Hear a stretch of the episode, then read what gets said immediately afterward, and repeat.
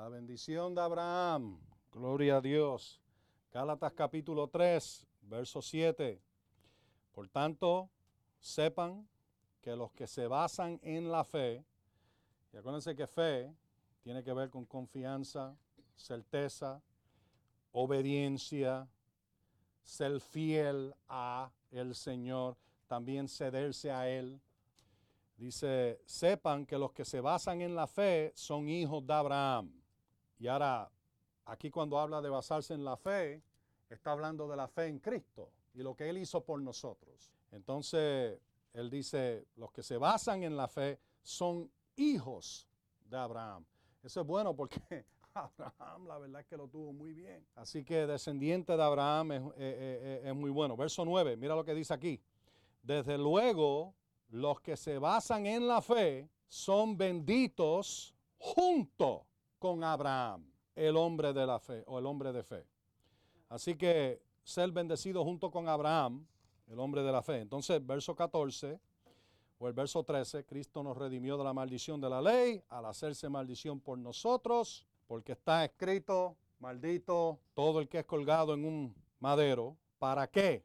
¿Por qué Él hizo esto? Para que la bendición de Abraham llegara por Cristo Jesús a los gentiles, a fin de que recibamos la promesa del Espíritu por medio de la fe.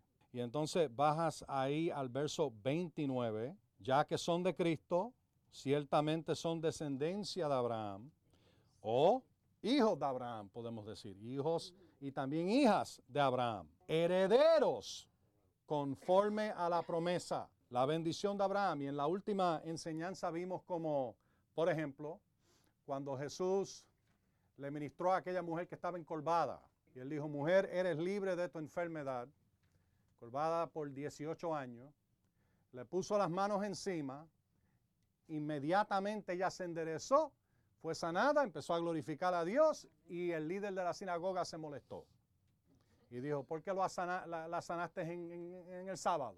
Vengan cualquier día de la semana para ser sanados. Mira, y Jesús le dijo, qué hipócrita. ¿De cuándo, en otras palabras, de cuándo acá ustedes están teniendo servicio de sanidad durante la semana? O cualquier día.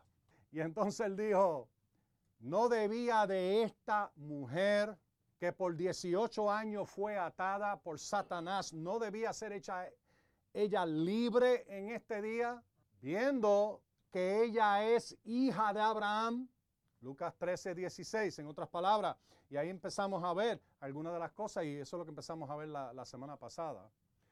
Eh, de que en el Nuevo Testamento podemos ver claramente las cosas que están dentro de la bendición de Abraham y qué es lo que nos pertenece. Vimos también la historia de saqueo, pero no voy a entrar en todo eso. Oye la enseñanza. ¿Ok? Vamos al libro de Génesis, la bendición de Abraham. Dios le dijo a Abraham en Génesis capítulo 12, yo haré de ti una gran nación, te bendeciré y engrandeceré tu nombre y serás bendición. Bendeciré a los que te bendigan y a los que te maldigan maldeciré y en ti serán benditas todas las familias de la tierra. Dios declaró esta bendición. Génesis 12, versos 2 y 3. Sobre Abraham y por consecuencia sobre sus descendientes y nosotros en Cristo estamos incluidos ahí. Hemos visto esto de, varias diferentes direcciones, eh, pero una de las cosas que yo le mencioné es cuando empiezas a mirar la vida de Abraham. Empiezas a ver que la vida entera de Abraham era en forma de cápsula, una muestra de todo lo que estaba dentro de esa bendición.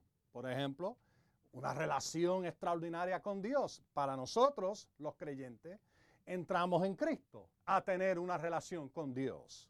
Pero Cristo no había llegado todavía, así que, pero él tenía una relación con Dios poderosa. ¿Es cierto o no es cierto? Una relación tremenda. Sigues por ahí, vas a ver de que, de que Abraham tenía dirección divina de Dios. Dios le dijo, vete de tu casa, vete de tu parentela y vete al lugar que te voy a mostrar. Y allí voy a bendecirte y voy a darte tierra. Dirección divina. Entonces salud y larga vida.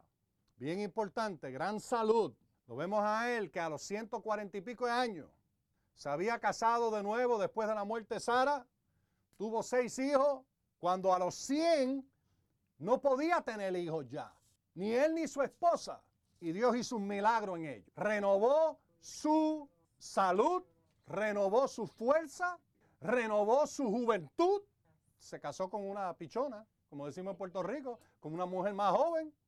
¿Cómo lo sabemos? Bueno, Sara, lo que, tenía, lo que le llevaba Abraham a Sara eran 10 años. Sara tenía 90 y él tenía 100 cuando dio a luz. Sara. Y ya le había pasado el tiempo de las mujeres. Pero Ketura, con la que se casó después que murió Sara, obviamente era una mujer mucho más joven. Porque no dice la escritura de que ella o le había pasado el tiempo la mujer. No fue un milagro ella tener seis hijos. Fue por acto normal de intimidad entre un hombre y una mujer. ¿Me entienden? Sin tener que ponerme gráfico. Así que salud y larga vida. Cuando murió, murió con salud, con larga vida y se fue con el Señor sin enfermedad. Sin enfermedad. Ahora, ¿por qué te menciono todo esto? Porque esto es parte de la bendición de Abraham que nos pertenece. Lo que tú ves en Abraham, Romanos 4, 12, dice que sigamos en los mismos pasos, las huellas de nuestro padre Abraham, las huellas de fe, no donde él falló, las huellas de fe, de obediencia, de lealtad y fidelidad, porque lo que pasó con Agar, la egipcia, eso no fue los pasos de fe. Estamos hablando de seguir las huellas, tú sabes lo que son huellas, ¿verdad? Todos ustedes han ido a la playa y entonces eh, eh, tú vienes y pones los pies y dejas una huella. Y especialmente si el área está con, con vidrio o algo así, tú pasas así y dejas una huella donde no hay vidrio y le dices a la persona detrás, camina en mis huellas. Ya yo las probé, no hay vidrio, no hay nada que te pueda dañar los pies. Pues dice que camines en las huellas de la fe de Abraham. Bueno, ¿y, qué quiere decir? Que, Dios nos ha dado la habilidad en Cristo de tener salud, de tener todo lo que vemos en la vida de, Abraham. Es una demostración de lo que Dios quiere hacer con la iglesia, con los creyentes individuales. Mira, no te des por vencido. No importa qué edad tú tengas, eso no importa. Abraham no empezó, en verdad, con esa bendición hasta los 75 años. Y mira todo lo que Dios hizo con él. Moisés no empezó hasta los 80. Y mira todo lo que Dios hizo con él. Oh, pero ese es Moisés. Ah, pero ese es Abraham. Ah, cállate. Amén. Calla eso. Calla eso.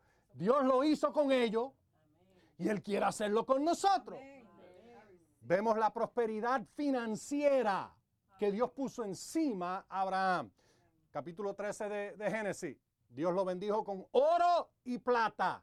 Y lo bendijo con un montón de ganado oro y plata. Ahora, no, no, no. ¿Ve? El, ¿Cuál es el problema nuestro? Small thinking. O como decía Joyce Meyer, stinking thinking.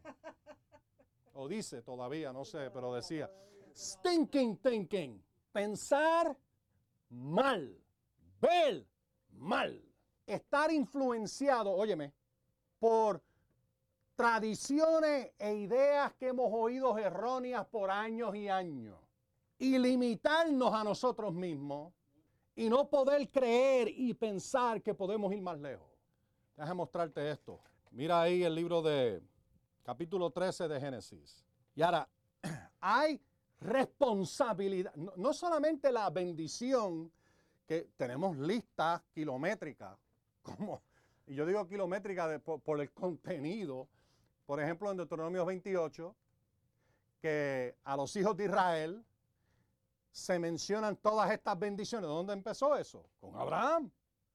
Y los descendientes de Abraham ahora tenían también, Dios tenía que presentarles a ellos cuál era esta bendición por obediencia y seguirlo a él. Y Deuteronomio 28, el verso 1 al 14, tenemos esta lista grandísima. En, en Deuteronomio hay varias listas así. En el libro de Éxodo hay listas de bendición. Te haría mucho bien estudiarla capítulo 8 de Deuteronomio, es tremenda lista de bendiciones que Dios quiere hacer por su pueblo. Aquellos que le sirven y le siguen. Darte casa, darte terreno, ayudar. Eh, amén, amén. Hasta vacas si quiere. Amén. Rebaño. Tú sabes, aquellos días, eh, eh, mucho, mucho de, de- de la capacidad financiera se medía por las vacas que tenía, la cantidad de vacas, la cantidad de bueyes y ovejas, la cantidad de asnos, la cantidad de camellos. Amén, amén. Donkeys, baby. Un montón de donkeys. Tú tienes que entender, donkeys, los asnos, eran método de transportación. Carro, vehículo. ¿Qué eran los bueyes? Carne, araban, tra- trabajan, trabajar, maquinaria para hacer tu trabajo. Y si tu trabajo es coser, porque eres un experto y, Dios te ha dado unas ideas tremendas para, para tremendas cosas para coser. Ovejas, que eran ovejas? Ovejas eran comida, ropa, alimento, un montón de cosas. La piel la usaban para hacer diferentes cosas, hasta vestidos. Y tú nunca has comido oveja hasta que no te lo hacen en un horno de barro. Y lo meten allí y lo empiezan a cocinar por ocho horas. ¿Mm? Que, con un tenedor le haces así y la carne se cae. En hebreo se conoce como keves batanur. Keves batanur. Y es, y es tremenda, tre- tremendo. Oh, tremendo, tremendo, me dio hambre. Ok, pero vamos. riquísimo, riquísimo. Ahora mira, mira aquí en el verso 14. Ahora, acuérdense lo que pasó aquí, en el capítulo 13. Lot y Abraham tenían tantas vacas y rebaños que ya no cabían en el mismo terreno. Tenían cuerdas y cuerdas y cuerdas y ya no cabían, eran tantos. Y los trabajadores de Lot y los trabajadores de Abraham se metieron en contienda y empezaron a pelear. Y Abraham fue a donde Lot y le dijo, Lot, somos parientes, no podemos permitir contienda entre nosotros. Si tú vas hacia la derecha, yo voy hacia la izquierda. Si tú vas hacia allá, yo voy hacia acá. Y vamos a separarnos, pero no debemos de tener contienda entre nosotros. Pues Lot se fue, Abraham se quedó. Cuando tú separas la contienda de ti, mira lo próximo que sucede, que es una buena enseñanza en sí sola, por sí sola. Pero el verso 14, después de todo esto, el Señor dijo a Abraham, esto era antes que fuera Abraham, él todavía aquí era Abraham. Más tarde el Señor le cambia el nombre. Y él le dice, dijo Abraham, después que Lot se había separado de él, separas la contienda, la echas fuera, y entonces Dios te dice, alza los ojos. Una de las responsabilidades del pacto es sacar la contienda. Sacar la contienda. Echar fuera la contienda. Es una de las responsabilidades. Otra responsabilidad es la obediencia. Vemos como cuando Dios le dijo a Abraham, vete. Él hizo, me voy. Cuando él le dijo, sigue caminando en esa tierra, él siguió caminando. Quédate aquí. Él se quedó ahí. Cuando único se metió en problemas es cuando no se quedó y se fue para Egipto, porque había hambre en la tierra. Capítulo 12. Y el faraón, porque tú sabes, la mujer de él tenía 65 años, pero parece que era tremenda hembra a los 65 años, porque faraón la vio y dijo, ¡uh! Porque Abraham había dicho, esta es mi hermana, porque tenía miedo de que lo fueran a matar porque era bonita ella. Y tremendo problema. Pero el problema todo fue porque no se quedó donde Dios le dijo que se quedara. ¿Sabías tú que lo mismo exactamente fue tentado Isaac? Más tarde vino hambre sobre la tierra. Isaac había ya determinado irse para Egipto porque había comida en Egipto. Y el Señor se le apareció y le dijo, no lo hagas. ¿Por qué? Ya tú ves lo que pasó con Abraham. No repitas el mismo error, hijo. Y él le dijo, no vayas a Egipto, quédate aquí en esta tierra, yo te voy a bendecir en esta tierra. ¿Y tú sabes lo que pasó? Dios lo dirigió a él a sembrar en el mismo medio de hambre. No había nada. Y Dios dijo, quédate en la tierra, siembra aquí. Él sembró, óyeme, el mismo año, Génesis 26. El mismo año, dice la escritura, Dios le dio cien veces más. Ahora, tú no tienes que ser muy inteligente para lograr ver lo que tomó lugar aquí. La bendición de Dios descendió por su obediencia sobre su cosecha y lo que él sembró se hizo cien veces más de lo normal, lo que hubiera sido una cosecha normal de todo lo que sembró. ¿Qué tú crees que pasó con Isaac siendo el único en toda la tierra alrededor que tenía sustancia? Hizo un killing. porque tú puedes leer lo que sucedió en el libro de ahí mismo en Génesis con José en Egipto. Cuando vino hambre y Dios le dio la idea, tú sabes, vamos a llenar los graneros. Cuando vino el hambre, ¿qué pasó?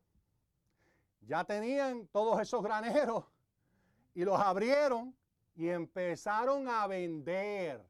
Y vendieron y vendieron y vendieron hasta que la gente ya no tenía más que vender. Así que empezaron a dar su tierra, su casa, para obtener comida. ¿Qué tú crees que pasó con Isaac? Siendo el único en toda esa tierra alrededor, por millas y millas y millas, que tenía abundancia de comida. Porque tú sabes, la comida vale más que el oro cuando no hay más nada. ¿Es verdad o no es verdad? tú sabes, tú, tú puedes estar en un sitio y no hay comida, pero tú tienes comida y todo el mundo tiene oro, a que tú no sabes lo que van a hacer. Vienen con su oro y su plata para comprar la comida, porque la comida los puede sustentar, el oro no. Tú no puedes comerte el oro. Así que Dios hizo un milagro en masa con Isaac. Y si tú vas ahí y lees, vas a ver que llegó el momento, después de todo eso, Génesis 26, llegó el momento en que Isaac tenía tanto y tanto de que los filisteos le dijeron, no, tienes que irte de aquí, tú eres muy grande para nosotros, vete por favor. Y dice que los filisteos lo le tenían envidia. Pero nota aquí, sacó la contienda a Abraham, Abraham, la botó, la echó fuera y Dios le dice, ahora, alza tus ojos y mira desde el lugar donde estás. Porque tienes que entender, Lot se fue con la mitad de todo lo que había allí. Y Dios dijo, no te quedes aquí fijado, mira desde el lugar donde tú estás, alza los ojos, no que mires al piso, no que te sientas que, eh, estás triste y acongojado y, y caído. Alza los ojos y mira desde el sitio donde estás. Él no dijo, mira el sitio donde estás. No. Mira desde el sitio donde estás, alza tus ojos, mira. ¿Y qué le dice que mire? Hacia el norte, el sur, el este y oeste. Porque toda la tierra que ves, te la daré a tu descendencia para siempre. Verso 17, levántate, anda a lo largo y a lo ancho de la tierra, porque a ti te la daré. Nota lo que Dios le dijo. Toda la tierra que ves, te la daré. Alza los ojos y mira. En, otro tiempo él le dijo, alza los ojos y mira las estrellas de los cielos. Tus descendientes van a ser más que todas esas estrellas. Dios está cambiando su perspectiva, la forma en que miraba las cosas. Esto es lo que hace la palabra de Dios. Mientras más tiempo pasas con la palabra, empieza a cambiarte la forma que piensas. Es la renovación de tu mente. Deja de ser conformado a este mundo y ser transformado por medio de esta renovación que toma lugar por la palabra de Dios. Empiezas a cambiar cómo miras, cómo ves, cómo actúa, cómo vive. Así que tienes que sacar la contienda. El Señor me dijo tres cosas.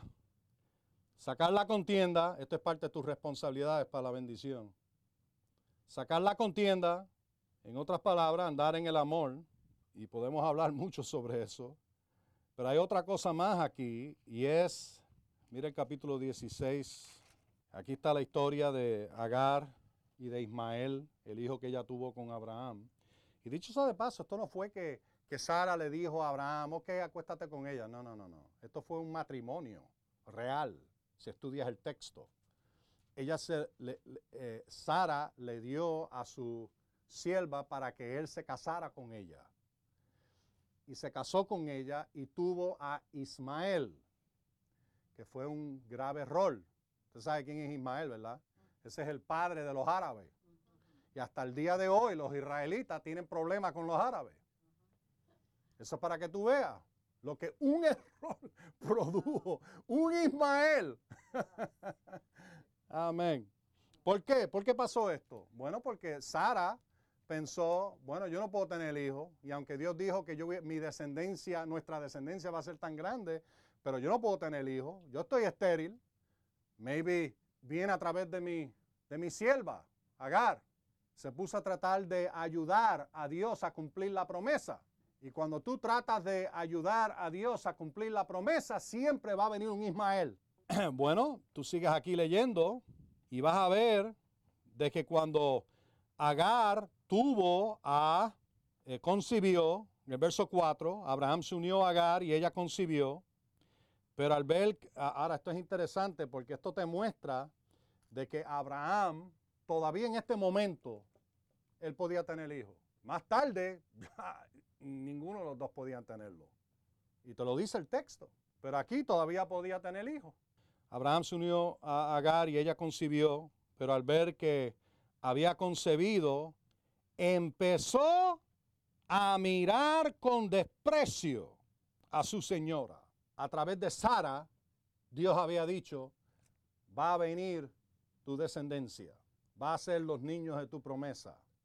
Ella, Agar, empezó a despreciar no solamente a, a Sara, pero a través de despreciar a Sara, estaba despreciando lo que Dios dijo acerca de Sara.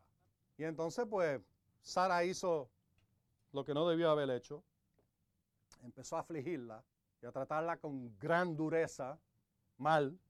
La mujer se echó a correr y dijo, me voy. Y se fue. Y entonces el ángel del Señor la para y le dice esto. Regresa a Sara y sométete a su autoridad. En otras palabras, sé obediente, sé sumisa, humilde, déjate de, despreciarla. Le está diciendo todo lo contrario.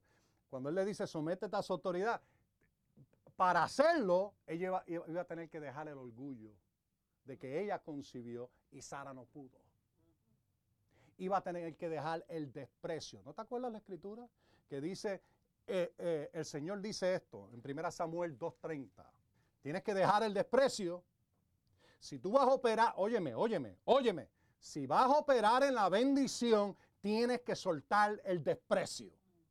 Y tiene que ser, tienes que soltar el desprecio por la palabra de Dios, el desprecio por la promesa de Dios. El Señor dijo a través de la boca de Samuel a Elí, le dijo, aquellos que me honran, yo honraré. Pero aquellos que me desprecian, yo lo despreciaré. Y el Señor me dijo esta mañana que te lo dijera de esta manera. Lo que tú rebajes de Dios en tu vida será rebajado. Lo que tú exaltes de Dios en tu vida será exaltado. Si tú exaltas su promesa de prosperidad, victoria, salud, larga vida, una relación extraordinaria con Dios, tú exaltas eso y nunca lo menosprecias, Dios lo va a exaltar en tu vida. Ahora, por eso es que tú ves allá afuera personas que desprecian sanidad. Son las mismas personas que no son sanadas. Búscalo. Iglesias que desprecian el ministerio de sanidad, busca para que tú veas, nadie es sanado allí. Despreciaron la palabra de Dios y la promesa de Dios y han sido despreciados. Vas a otras iglesias, desprecian y detestan, algunas odian el mensaje de prosperidad. Que prosperidad es más que finanza, ¿tú entiendes? Ok, pero es parte. Odian ese mensaje. Odian todo lo que es prosperidad y salud y sanidad. Lo odian, odian, odian. Y hablan de, ah, esos ministros de prosperidad y salud. Búscalo. No tienen prosperidad, no tienen salud y muchos mueren jóvenes. Porque han despreciado la misma palabra de Dios que puede traerle salud y puede traerle victoria. Tú desprecias victoria. Y no estoy hablando de la mujer victoria, estoy hablando victoria sobre tus enemigos. Tú desprecias a victoria sobre tus enemigos y tus enemigos entonces van a tener lugar. ¿Qué tienes que hacer? Exaltar la victoria. Exaltar lo que Cristo proveyó. Exaltar la, sanidad que Él proveyó. Exaltar la prosperidad que Él proveyó. Y sigues exaltándolo. No lo rebaja, no los esconde. No tratas de suavizarlo. Y Dios te va a exaltar en eso entonces. Pero si alguien se mofa de las cosas buenas de Dios, menos de eso van a tener. Se mofan, se burlan, desprecian, hacen, hacen menor, lo toman por demás. Ah, eso es prosperidad y salud, eso es. Márcalo, búscalo. Y, y verifica que tienen en su vida. Es una gran diferencia si tú nunca has oído el mensaje. Pero si oyes la palabra de Dios, y está bien clara en la palabra de Dios, y empiezas a despreciarlo, llega el momento en que esa persona es despreciada y no va a recibir nunca. Y por eso es que tú ves algunas personas, tú sabes, llevan tantos años despreciando y entonces después vienen y, se les presenta la palabra y se quedan como... Porque tienen, tienen una pared. Hay que romper esa pared, hay que, hay que atravesar esa pared. Y hay, y hay esto de despreciar. Mire el libro de... Bueno, vamos a leer 1 Samuel 2.30. Y la segunda parte dice, pero ahora dice el Señor, del verso 30, de ninguna manera yo honraré a los que me honran, pero los que me desprecian serán tenidos en poco. Y entonces pues seguimos ahí, otra escritura, Proverbio capítulo 3, y es interesante como esta escritura se cita en el Nuevo Testamento. Verso 34, ciertamente el que se burlará él se burlará, perdón, de los que, le, los que se burlan. Ahora, ¿por, qué te menciono esto? La tercera cosa que menciona, primero, sacar la contienda. Segundo, sacar el desprecio. En tercer lugar, sacar la burla. Porque entonces ves en el libro de, Génesis, estas son responsabilidades, el capítulo 21. Eh, y el verso 9. y ahora aquí vemos de nuevo una situación con Sara y Agar. 21.9. Y, es importante que tú veas esto. Personas que desprecian la bendición de Dios no van a recibirla. Tienes que, apropiarla, echarle mano, estar de acuerdo con ella, eh, confesarla, declararla, eh, hacerla tuya, verla, mirarla, levantar tus ojos y empezar a mirar hacia allá, apreciar la bendición. Apreciarla consistentemente. 21.9. Sara vio al hijo de Agar, la egipcia, que ésta le había dado a luz a Abraham, que se burlaba. El hijo de Agar, acuérdate, era Ismael. Y entonces, pues, Sara ya había dado a luz a, a Isaac por un milagro extraordinario de Dios, la promesa cumpliéndose, y entonces pues aquí eh, se empezaba a burlar el muchacho. Y ahora oye en el verso 10 lo que Sara le dice a Abraham. Por eso dijo Abraham, echa a esta sierva y a su hijo, pues el hijo de esta sierva no ha de heredar junto con mi hijo Isaac. Ella se estaba, o mejor dicho, él se, eh, se estaba burlando de lo que Dios había hecho. El milagro de Isaac, por tanto, se estaba burlando de la promesa. Hay muchas escrituras que hablan esto de burla. Eh, eh, ¿No has visto eh, estos programas de comedia? Tú sabes, cuando el hermano Benny Hinn estaba ministrando y personas saliendo de, de, silla de ruedas y entonces cada vez que imponía mano la gente se caía al piso y empezaba a temblar en el piso. En Comedy Central salió, ah, había un, un de eso, hicieron un skit entero burlándose de personas caer bajo el poder de Dios y, en el piso haciendo así y actuando bien estúpido, burlándose. ¿Qué va a pasar con esa gente? Bueno, los que se burlan de las cosas del Señor son los mismos que nunca van a tenerlas. ¿Me oyen? Hasta que se arrepientan. Tienen que arrepentirse, venir al Señor, arrepentirse. Pero no podemos burlarnos de las cosas del Señor. Cuando hay escritura. Ahora, si son cosas que no son escriturales, burlate todo lo que quieras. Dios se burla. Dice la escritura. Él eh, eh, eh, le da risa y se burla de aquellas cosas ignorantes que hacen los impíos. Pero burlarse de las cosas de Dios que, vemos en la escritura, y esto de caerse bajo el poder de Dios es bien escritural.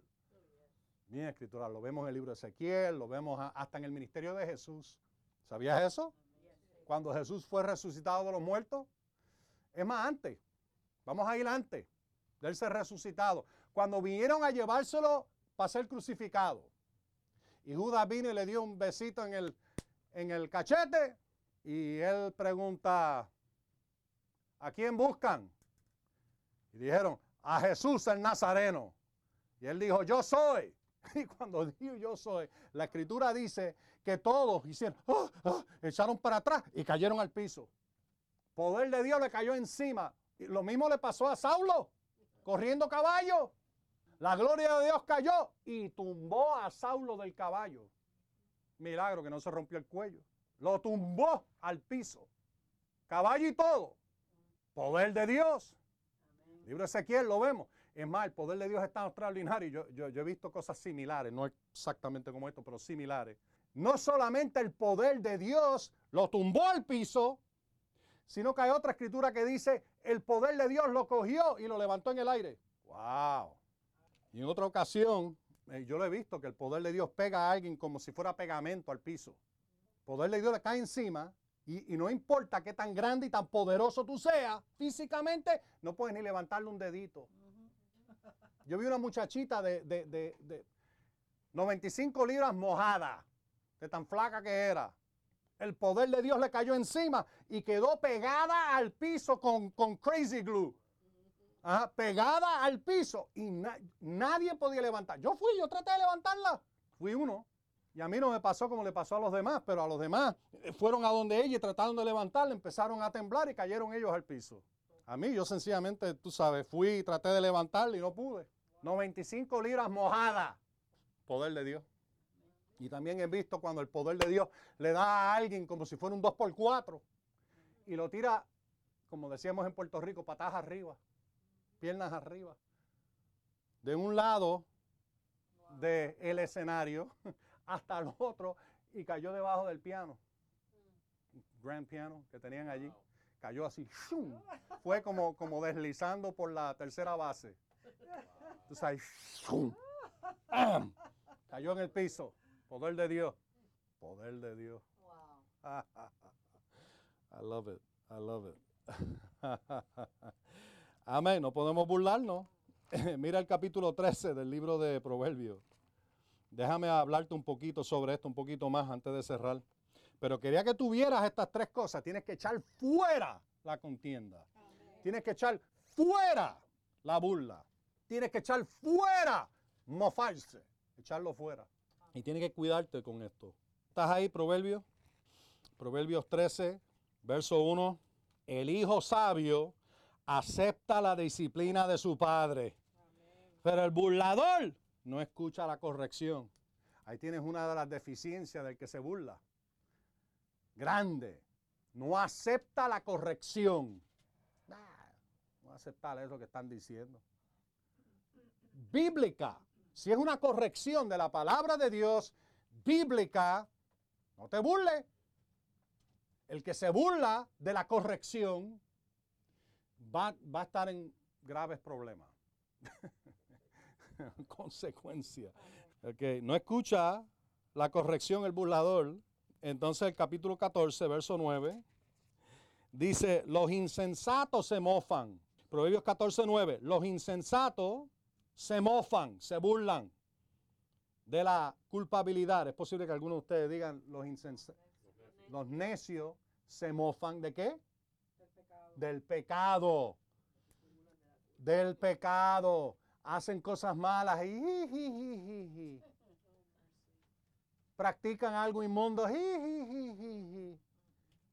Y, y, ven a uno haciendo algo malo y. No, no podemos ser así nunca. Y dice, los insensatos, son, son, estos son los, los insensatos, los brutos, los necios. Se mofan de la culpabilidad, es como dice esta. Ven que alguien está culpable delante de Dios y la palabra y se mofan. De, eh, que, de que, tú sabes, eh, se, acuerdan. Pero entre los rectos hay buena voluntad. ¿Cómo dice la traducción de ustedes? Se gana la buena voluntad. Amén. Ok. Vamos a ver otra escritura, el capítulo 22, verso 10. Voy, voy, voy, eh, vamos, estamos, estamos, estamos eh, como dice en inglés, we're tracking this. Estamos siguiendo esto, 22, 10. Echa fuera al burlador. ¿Y qué va a pasar? Se evitará la contienda. También cesarán el pleito y la afrenta. Echa fuera al burlador que se burla de las cosas de Dios, se burla de, de esto, se burla de aquello que es del Señor y, y, y, se burla, échalo fuera. Eso fue lo que, por otro lado, lo que Dios le dijo a, o que el Señor puso en el corazón de Abraham, que hiciera con Lot, sácalo, échalo, dile que se vaya, porque no puede haber contienda. Y Lot, en vez de decir, me arrepiento, me arrepiento, Dios mío, me arrepiento, ¿quién se atrevió a decir algo contra Abraham? Déjame ver quién fue, quién fue. Para votarlo ahí mismo. Eso es lo que debió haber hecho. Pues se metió en un reguerete de problemas por no hacerlo. Pero el verso 10 dice, echa fuera al burlador y se evitará la contienda, también cesarán el pleito y la afrenta. Una escritura más, y esta yo creo que es la más. Isaías 28. Ay, Señor. Isaías 28, verso 22. Vamos a ver, ¿qué dicen las versiones algunas de ustedes? Verso 22, Isaías 28, 22. No se burlen más. Ok, ahora pues no sigan haciendo escarnio, burla. Para que no se aprieten más sus ataduras. Quiere decir que cuando personas se burlan, ellos piensan que están relajando, que están... Eh, no, lo que están haciendo es apretando más su atadura. Bien feo. Y eso solamente se rompe con el arrepentimiento. La única manera de romperlo. ¿Eh? Pero mientras más se burlen, más aprieta su atadura. Por eso es que tú ves a personas que están enfermas y se burlan de sanidad, más aprieta su atadura. Así que eh, hay que echar fuera eso, burla, mofarse, escarnio y contienda. Y todo lo relacionado, echarlo fuera es parte de nuestra, nuestra responsabilidad dentro de la bendición de Abraham. Lo vemos en la vida de Abraham y por tanto tenemos que verlo también en nuestras vidas.